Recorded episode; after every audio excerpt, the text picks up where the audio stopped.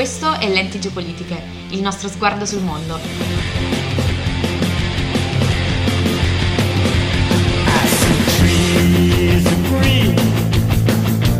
roses too.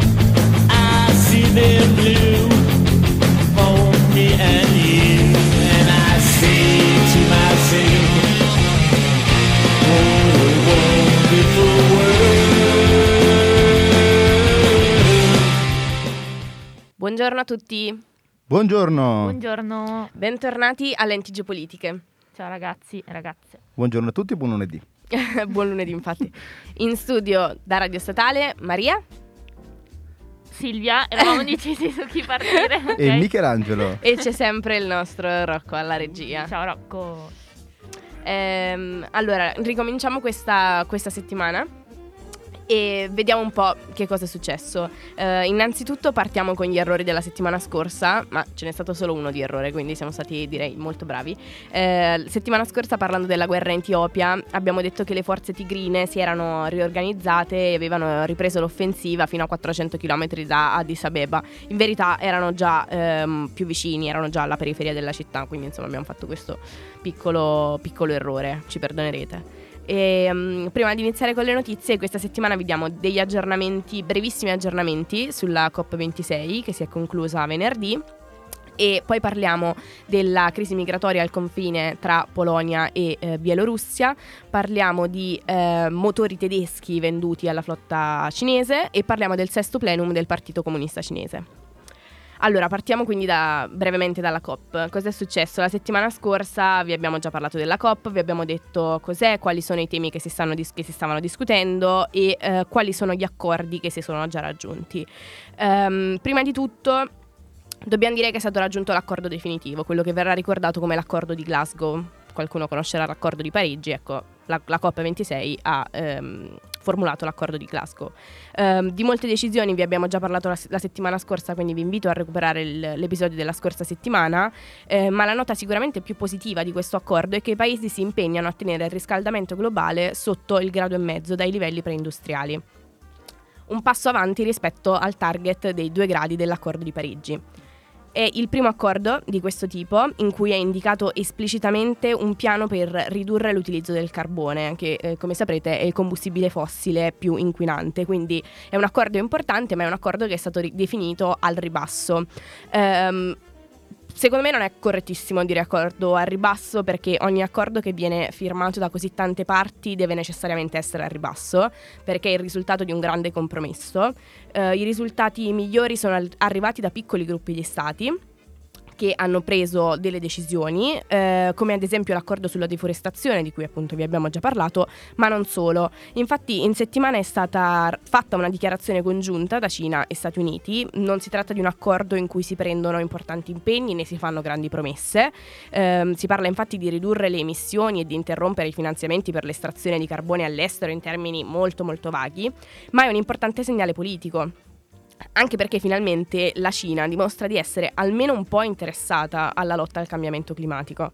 Infatti, come vi abbiamo già detto, eh, dall'inizio della conferenza la Cina non aveva preso impegni di riduzione alle emissioni di gas, di gas serra e eh, saprete che la Cina è il primo paese al mondo per emissioni di gas serra. Quindi comunque si tratta di una, di una dichiarazione importante. Infine, mh, per finire questa parte di aggiornamenti, io volevo riportarvi una cosa che mi ha molto colpito, un'immagine che mi ha molto colpito.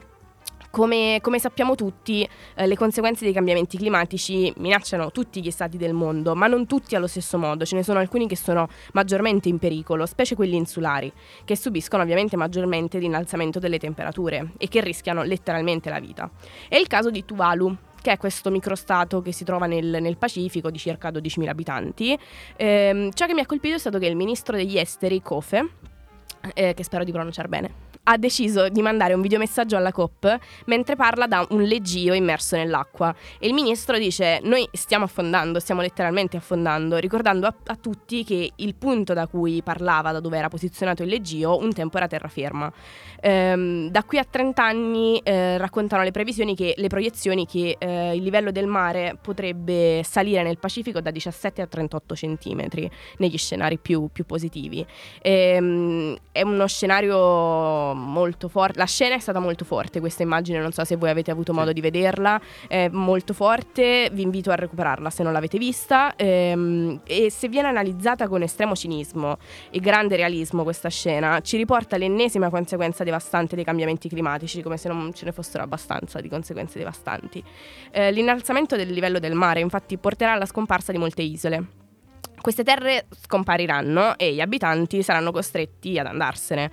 Ehm, dovranno quindi essere trasferiti in altre terre, in altri stati, inevitabilmente già abitati da altre popolazioni. Questo non farà altro che generare nuovi conflitti. Quindi è l'ennesima conseguenza devastante dei cambiamenti climatici. Io ho finito questa parte un po' così angosciante. Abbiamo iniziato con le buone notizie questa settimana. Sì, E poi, però cioè, la crisi climatica è veramente forse la più grande che stiamo affrontando in quest'epoca, no? Sì, esatto, che poi ha conseguenze su tutti i settori. E purtroppo non tutti se ne accorgono a dovere, probabilmente. Anche perché si, è- si sono accorti della gravità della situazione troppo tardi, cioè per Esatto. decenni non se n'è parlato, no? E sì, è molto triste. Sì, bene, abbiamo iniziato così. Buon lunedì, Felici. buon inizio settimana. Esatto, felici. E adesso, allora Silvia, io ti Adesso passo Beh, la parliamo di parola. una cosa felice, la Esatto. crisi migratoria. ti passo la parola per una notizia ancora più felice. Sì, La allora- geopolitica è molto felice come sì, potete sì, sì, come tema. Eh, allora, come diceva Mary, parliamo della crisi migratoria ehm, tra Polonia e Bielorussia e capiamo un attimo cos'è successo. Lo scorso 8 novembre succede che si avvera quello che in realtà era già stato eh, preannunciato da Alexander Lukashenko, il presidente della Bielorussia, ovvero eh, la spinta di migliaia di migranti verso il territorio polacco. Da giorni tantissime persone sono bloccate al confine tra Bielorussia e Polonia. Abbiamo visto ehm, delle immagini terribili in cui i profughi sono accampati e bloccati lì in condizioni precarie, ma secondo me, secondo noi è interessante capire chi sono questi profughi e soprattutto come hanno fatto ad arrivare lì in Bielorussia. È dall'inizio dell'estate che la Bielorussia accoglie e poi spinge verso la Polonia migliaia di migranti provenienti dal Medio Oriente e eh, dai paesi dell'est, molto probabilmente per creare una forte pressione all'Unione Europea. Secondo le stime polacche da quest'estate sono stati circa 30.000 i tentativi di ingresso dalla Bielorussia. Sembra che siano le stesse autorità bielorusse che incoraggiano e organizzano il viaggio dei migranti, in particolare da quando il governo centrale decise di eh, alleggerire le procedure burocratiche per ottenere dei visti la scorsa estate, se non erro. E per una persona che vuole arrivare in Europa, ottenere un visto da un paese che confina con uno Stato appartenente all'Unione Europea, la Polonia in questo caso, significa garantirsi un accesso facilitato al territorio europeo, evitando così di eh, percorrere una tratta eh, pericolosa. Si aggiunge poi la questione aerea, nel senso che eh, diverse compagnie eh, presenti in Medio Oriente hanno dato vita a dei collegamenti diretti tra Minsk, la capitale della Bielorussia, e altre città strategiche, eh, tra cui Damasco, Istanbul, Dubai, Baghdad. E è inutile dire che la maggior parte dei migranti si affidano ai trafficanti per raggiungere gli aeroporti di partenza e per le procedure burocratiche. Una volta arrivati in Bielorussia c'è un'ultima tratta da percorrere a piedi fino al confine con la Polonia attraverso un tratto boschivo, ehm, il, cui- il confine con la Polonia tra l'altro è ormai sorvegliato dalle autorità polacche in maniera massiccia e- ed intensiva. Bene, ecco, questo è un Ci po' sono il... stati anche, scusami, dei, No. eh, mi sembra due morti nelle Ah, sì. file polacche, oltre a mi sembra 7-8 eh, migranti eh, morti appena arrivati in Polonia. Sì, sembra. un ragazzino forse tra, Mm, tra questi, sì. asfissiato, mi sembra, ora non ricordo, però sì, sì, sì. E, dicevo che ehm, questo è un po' il sunto no, di quello che eh, c'è dietro alle immagini che abbiamo visto negli ultimi giorni, ma adesso cerchiamo di capire mh, perché questo fatto è rilevante sul piano geopolitico. Questa notizia ci interessa per una princi- principale ragione che coinvolge, indovinate un po', la Germania, ma non solo, non solo. Eh, come dicevo, la forza militare al confine tra i due stati, Polonia e Bielorussia, è stata intensificata. Questo per fronteggiare la crisi migratoria iniziata dalla Bielorussia, la quale sembra incoraggiare i migranti ad oltrepassare il confine per accedere al territorio polacco e successivamente approdare in Germania, che è il vero obiettivo da raggiungere per i migranti. Insomma, pare esserci un vero e proprio scontro tra le forze armate polacche e quelle bielorusse. E secondo voi chi è il primo Stato a farsi carico di questa situazione esponendo tutte le sue ehm, preoccupazioni? La Germania, di nuovo. No, ma dai. No way.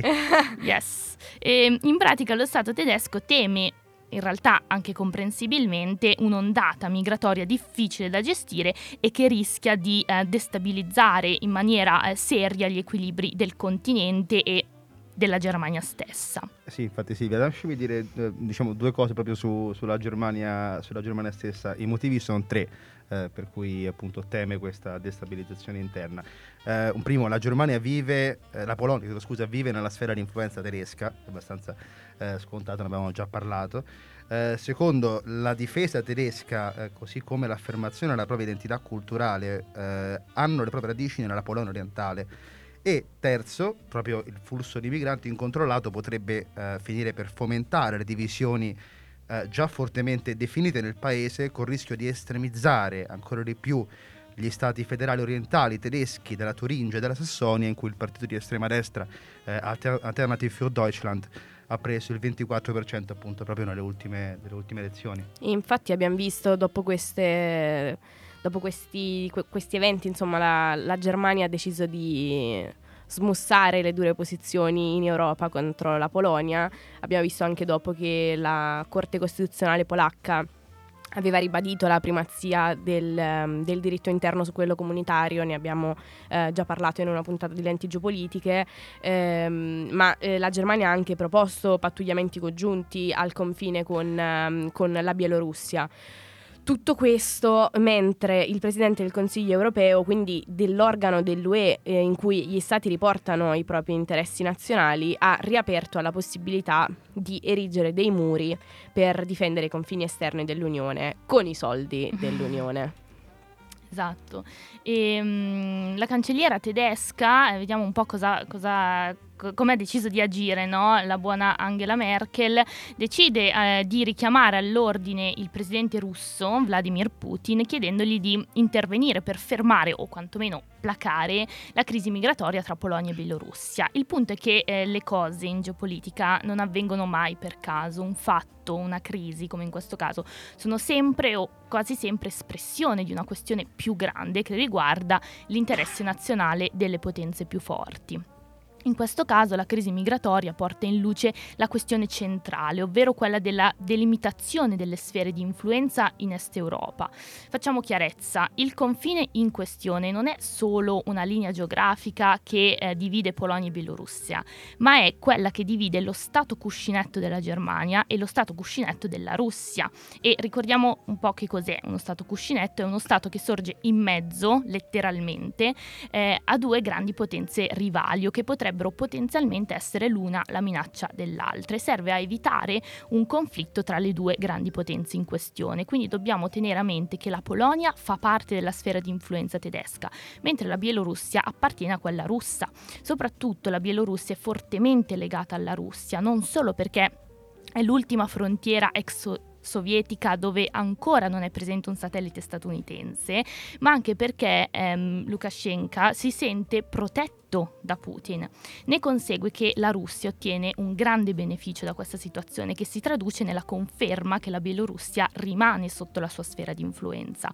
E qui ci tengo a fare una considerazione. Dobbiamo, secondo me, sempre tenere a mente, poi mh, vorrei sapere anche il vostro mh, parere, dobbiamo sempre tenere a mente che il mondo è stato diviso in due, in due blocchi fino all'89, che l'Unione Sovietica è caduta formalmente nel 91. Solo sette anni dopo nasciamo noi, noi siamo nati nel 98, cioè mm, mi sembra veramente di parlare di la- dell'altro ieri, perché effettivamente è così. In geopolitica lo stato delle cose fa fatica a dissolversi o a cambiare e permane per anni. In tutto questo la Germania non può star ferma a guardare, ma non può neanche eh, sbilanciarsi troppo. Perché? Perché la Germania allora non vuole appoggiare i bielorussi fino a quando non dichiarano un distacco dalla Russia, ma questo molto probabilmente non accadrà mai. Poi il ministro degli esteri russo Lavrov ha appoggiato pubblicamente il leader bielorusso, facendo riferimento alla situazione italiana, tra l'altro. In più la Russia rivendica l'appartenenza di Minsk alla propria sfera di influenza e a fronte di questa richiesta la Germania non può mostrarsi troppo concessiva perché significherebbe creare un'intesa con la Russia e i popoli che stanno in mezzo se, la ricordan- se lo ricordano bene no, il peso di un'intesa russo-tedesca, cioè sappiamo a livello storico che cosa significa un accordo tra queste due potenze. La memoria storica è un dato fondamentale, importantissimo da tenere mh, a mente quando si parla di geopolitica.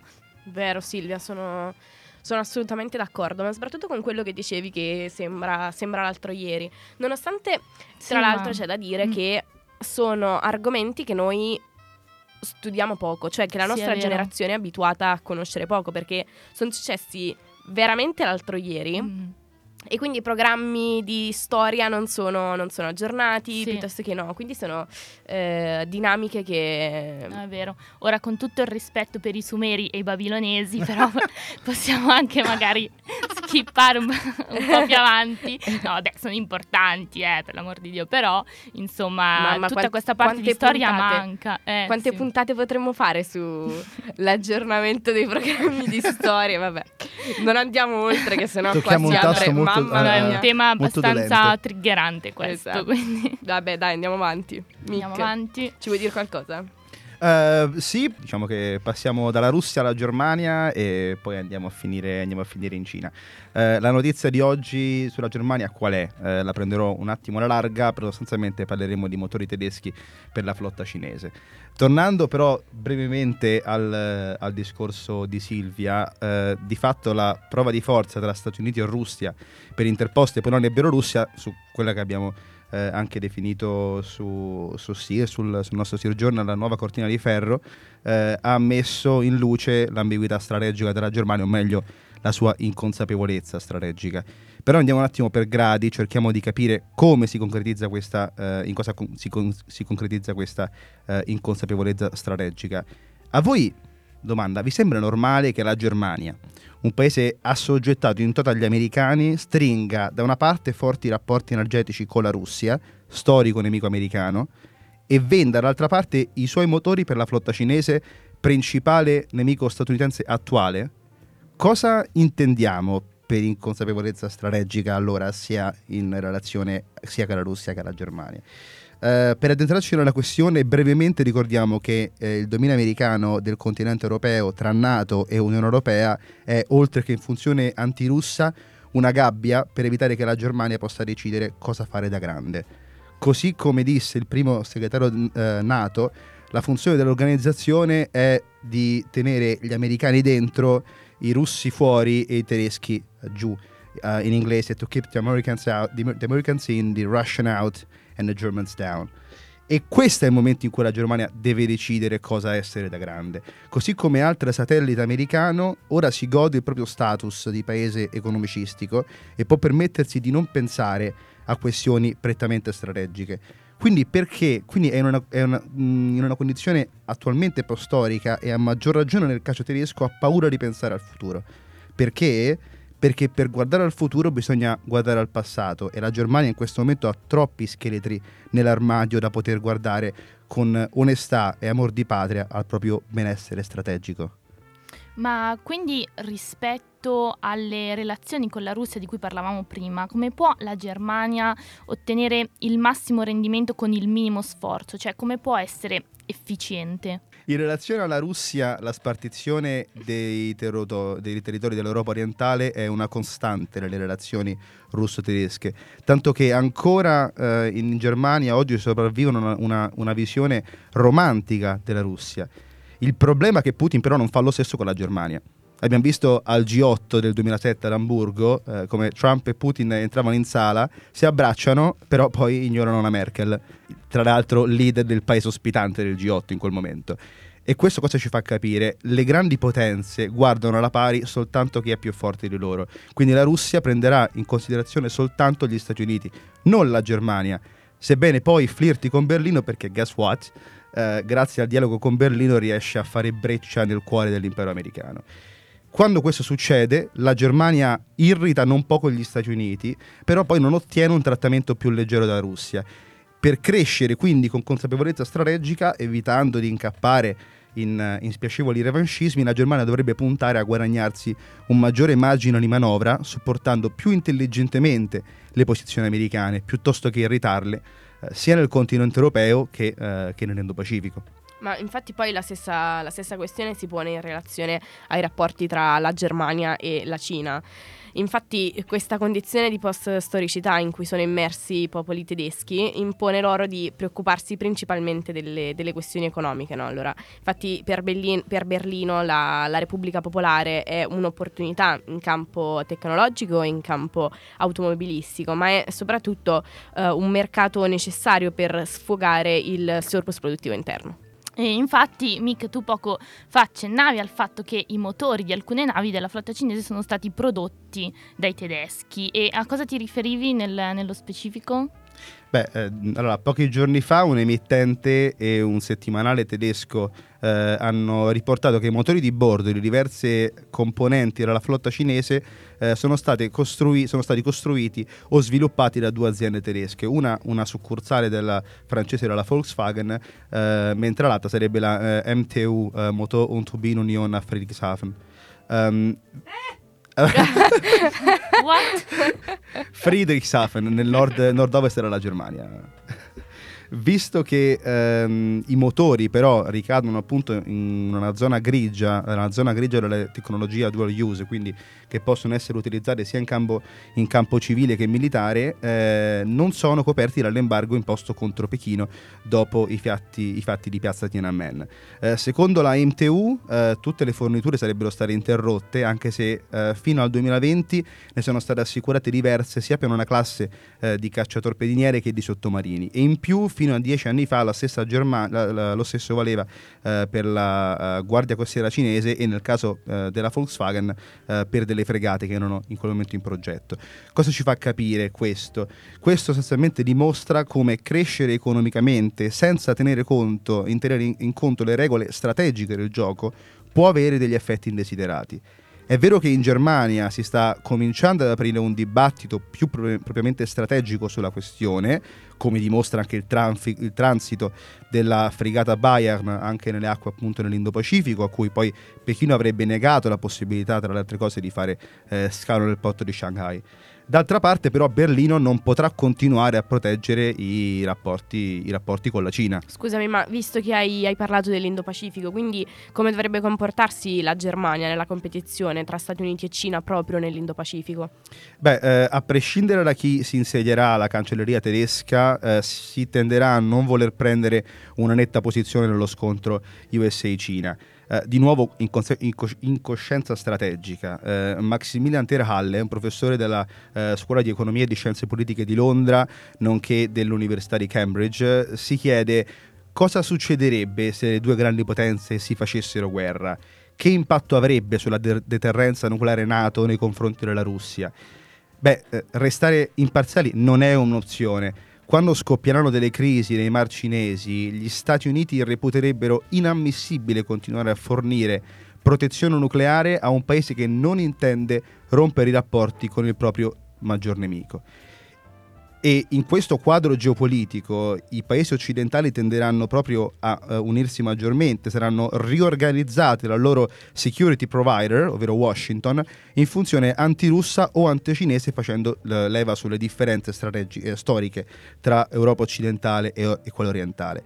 E visto che la Germania è al centro della scacchiera geopolitica euro, uh, del continente europeo, essa funge proprio da cerniera tra l'Occidente e l'Oriente europeo. Quindi da una parte inserirsi più positivamente nei progetti americani e limitare l'inter- l'interdipendenza strategica con i paesi rivali degli americani garantirebbe alla Germania una maggiore stabilità interna.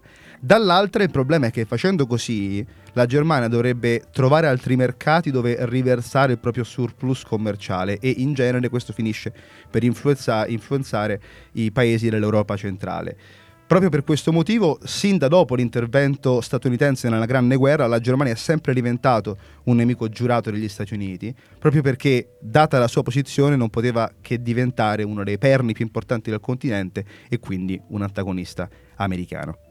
Andiamo avanti con le notizie. Ehm, delle foto satellitari hanno eh, rivelato che la Cina si sta esercitando in un poligono di tiro nel deserto dello Xinjiang a colpire delle sagome di portaerei americani, sia fissi che su rotaie. Ehm, questa notizia eh, risponde ad una chiara esigenza cinese, ovvero dotarsi di un'adeguata forza marittima. E non è un caso che il punto più vulnerabile della Cina sia la chiusura degli stretti indonesiani per mano americana in caso di crisi, senza i quali la Cina non potrebbe più attraversare l'Oceano Indiano. Il rafforzamento delle difese del paese va di pari passo con la propaganda di ringiovamento eh, su cui eh, Xi spinge molto. Tra l'altro proprio questa settimana si è tenuto il sesto plenum eh, del partito. E eh, su questo Mary eh, vuole eh, parlarci, eh, anche Sì. perché parliamo di Cina e dove c'è Cina c'è Mary, dai. Oh, grazie, che bello. allora, eh, cosa è successo? Questa settimana si è tenuto il sesto plenum del Comitato Centrale del Partito Comunista Cinese, che è questo comitato che riunisce eh, i principali 400 funzionari dell'organo direttivo del partito. Durante questa riunione è stata emanata una cosiddetta risoluzione chiave sui principali traguardi e sull'esperienza storica del partito a cent'anni dalla sua nascita. Noi per facilitare chiameremo risoluzione storica. Eh, un documento di questo genere è stato emanato solo altre due volte nella storia della Repubblica Popolare. La prima risoluzione storica fu infatti quella di Maio. Di, di Maio? Ops. di Mao. Stamattina ho letto una notizia su Di Maio che mi ha... tic- Vabbè. Eh, di Mao. Di Mao. Eh, e segnò- scusa a Mao. Esatto. e segnò eh, il periodo di riunificazione del paese. La seconda, quella di, di Deng, segnò invece la fase di riforme economiche. Ora, quella di Xi eh, segna il cosiddetto risorgimento cinese e lo status eh, di superpotenza mondiale. Si tratta infatti di una ricerca di continuità nella storia e nel futuro del paese. Eh, in questi giorni i giornali che hanno riportato la notizia hanno tutti riportato una bella espressione che io vi, vi- vi riporto qui. Mao ha unito la Cina. Deng l'ha resa ricca e Xi la porterà a diventare la prima potenza globale entro il 2049. Durante il plenum eh, si è praticamente assicurato un terzo mandato al congresso del partito, il congresso che si terrà nell'autunno del 2022, è un momento molto importante che sicuramente seguiremo Ehm, e Xi entrerà così nella storia della Repubblica Popolare con il suo terzo mandato, infatti mai nessuno prima di lui era riuscito in, um, in questa impresa. Eh, è stata quindi celebrata la, la- la portata epocale dell'impronta di Xi sulla storia della Cina e si è anche riconosciuto il suo lavoro. Eh, è stata eh, inoltre riconosciuta l'efficacia del sistema cinese eh, che coniuga, sappiamo, ideali comunisti di stampo marxista-leninista ad aperture economiche decisamente molto più liberali. E proprio questo sistema ha permesso alla Cina di prosperare senza cedere al fascino dell'occidentalizzazione, come, come si dice oggi. Ehm, infatti è stato fatto notare al plenum che la Cina è riuscita in ciò che l'Unione Sovietica invece non è riuscito. Eh, eh, l'Un- L'Unione Sovietica è implosa alla fine degli anni Ottanta. Cosa che invece mm, non, non ci si aspetta, insomma, per, per la Cina, però mai dire mai, mai nessuno aveva neanche pros- ehm, pronosticato no, l'implosione dell'Unione Sovietica. Mary, ma quindi alla luce anche di quanto già detto, che immagine della Cina restituisce questa risoluzione e perché è così importante? Allora, guarda, possiamo utilizzare tre parole chiave, che sono le tre parole chiave di questo testo, e eh, tutte e tre rispondono ad importanti iniziative in- introdotte eh, da Xi. Prima di tutto, prosperità comune, eh, quindi questa necessità di ridistribuire la ricchezza ed eliminare le disuguaglianze regionali che si sono presentate ovviamente in seguito alle grandi eh, riforme economiche degli anni 60-70. 70 più 70, eh, cioè quello che i cinesi chiamano l'espansione disordinata del capitale. Eh, inoltre la seconda parola chiave è eh, un nuovo concetto di sviluppo, eh, viene anche definita la strategia della doppia circolazione, cioè mantenere la circolazione esterna di merci e capitali, ma anche la circolazione interna di consumi e innovazione. Ehm, quindi mantenere la circolazione esterna perché chiudersi al mondo non è un'opzione, non è una cosa possibile, ma prediligere la circolazione interna per evitare che shock esterni possano mettere in difficoltà il paese. Nella risoluzione si legge che eh, questa strategia è fondamentale visto, mm, e cito, che l'ambiente internazionale è diventato sempre più complesso e serio. Infine, terza parola chiave è l'autosufficienza scientifica e tecnologica, per essere quindi sempre meno dipendenti da attori esterni. Eh, mh, qual è il senso di questo documento? Perché ne stiamo parlando? Qual è il suo valore? Da un lato è celebrativo della storia del paese, mm, ai cinesi piace molto celebrare la loro storia, ricordare la loro storia, che ricordiamo è una storia millenaria, non centenaria. Eh, piace ricordare che la Cina è riuscita a rialzarsi malgrado il periodo buio tra le guerre dell'oppio dell'Ottocento e la rivoluzione cinese del 1949 che ha poi portato alla nascita della Repubblica Popolare. Ma non solo, ha anche un valore pedagogico questo testo. Eh, infatti questo- questa risoluzione si iscrive in un'ampissima strategia di formazione dell'identità nazionale ehm, cinese rivolta principalmente ai giovani che devono comprendere la necessità di affiancare il partito in tutte le sue scelte. Mm, che cosa vuol dire questa ampia strategia? Qual è questa ampia strategia, questo gioco che c'è dietro? Eh, qualcuno forse non lo sa, ma nelle scuole e nelle università cinesi da qualche tempo si insegna il cosiddetto pensiero di Xi Jinping sul socialismo con caratteristiche cinesi per una nuova era, che noi mm, chiameremo il pensiero di Xi. Ehm, Amichevolmente. esatto. Comunque è impressionante questa cosa. Eh, eh. sì.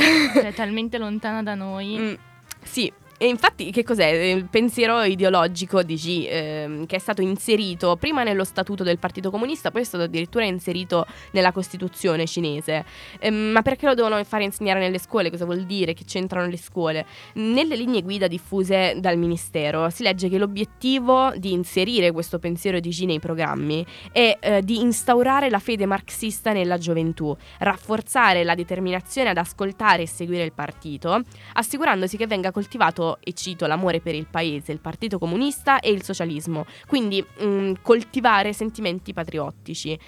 Per capire l'entità della cosa, quindi per capire se, che cosa vuol dire che questi bambini studiano il pensiero di Xi a scuola, l'Economist ha fatto questo esperimento, ha, ha sfogliato uno dei libri per bambini dai 6 agli 8 anni e vi ha trovato dentro citazioni del tipo come leader del partito e dello Stato, nonno Xi ci ha sempre avuti a cuore e spera che riusciremo a crescere come degni costruttori ed eredi del socialismo. Cioè, nonno Xi, non so se... Nonno, ma- Nonno G. Ehm, Anche questa questione del pensiero di G, adesso a parte gli scherzi, ehm, si iscrive in un percorso che vuole dare continuità alla storia del paese. Infatti, non è il primo documento di questo genere a circolare. Non è che G un giorno si è svegliato e ha detto: Sapete che c'è? Oggi inseriamo nella Costituzione il mio pensiero. No, era già successo. È esistito il pensiero di Mao, è esistita la teoria di Deng. Quindi ritornano i due personaggi di cui abbiamo parlato all'inizio. Quindi i due personaggi che avevano già eh, promulgato una risoluzione storica. Sono esistiti questi due testi, ma come potete notare Xi ehm, ha promulgato il suo pensiero, non la sua teoria come Deng, quindi ha deciso di mettersi sullo stesso gradino di Mao, con il pensiero di Mao e il pensiero di Xi, e un gradino più sotto c'è la, c'è la teoria di Deng. Io trovo che tutto questo sia estremamente interessante. Ogni tanto dalla Cina arrivano queste notizie che, come giustamente diceva Silvia, noi diciamo: ma com'è possibile che, che facciano certe cose? Ebbene, in Cina succede anche questo, è interessantissimo e Vero, incredibile. vero. Incredibile. Sì. Tra l'altro questo mi fa pensare a una cosa che meno noi in Italia in quanto paese, appunto prima dicevamo post-storicistico, eccetera, le grandi potenze vivono di gloria, cioè tutte quante le altre questioni sono subordinate e, e il fatto proprio appunto che ci sia scritto nonno sci, eh, questo è una testimonianza importante di come poi alla fine la storia, quindi una continuità plurimillenaria, come, come dicevi te, eh, è, que- è- è- è quello che poi mh, fa la fibra della nazione, è quello che poi fa le grandi potenze. Per cui credo che sia molto importante questa, questa cosa che hai anche detto. E sì, poi puntare sul- sullo spirito patriottico dei cittadini, Nei soprattutto giovani. sulle nuove generazioni. Non abbiamo davanti degli stupidi, ecco, non- se qualcuno avesse dei dubbi, eh, Xi Jinping non è uno stupido. se qualcuno avesse ancora dei dubbi, eh, sa fare il suo lavoro. Va bene, ehm, con questa notizia direi che abbiamo, Sì, che abbiamo ehm, finito per questa settimana. Abbiamo concluso. Eh, Ci vi ringraziamo per l'attenzione che ci regalate ogni lunedì E, mm, Ci allora, dispiace abbandonarvi, scusa che avremo tante cose de- di cui parlarvi, Certo. però purtroppo il tempo, Stringe. il tempo stringe. Ehm, tra l'altro non abbiamo inserito un, eh, un attimo promozionale questa volta, lo facciamo ora. Ricordate di eh, seguirci sulla pagina Instagram Sirunimi e anche di eh, seguire il nostro sito, in particolare il nostro Sir Journal al sito eh, Sir... Sir Milano. Sir Milano, ok? Punto it. Sir Milano. No, volevo dire www, ma www non si dice da dieci anni, Esatto. tipo, quindi... ehm, Ormai si dice www. Ah, Eh, ecco. no, Nick non si dice dice- neanche quello. Va bene ragazzi e ragazze, grazie mille per averci seguito, ci vediamo lunedì prossimo. A lunedì prossimo, grazie. Ciao! trees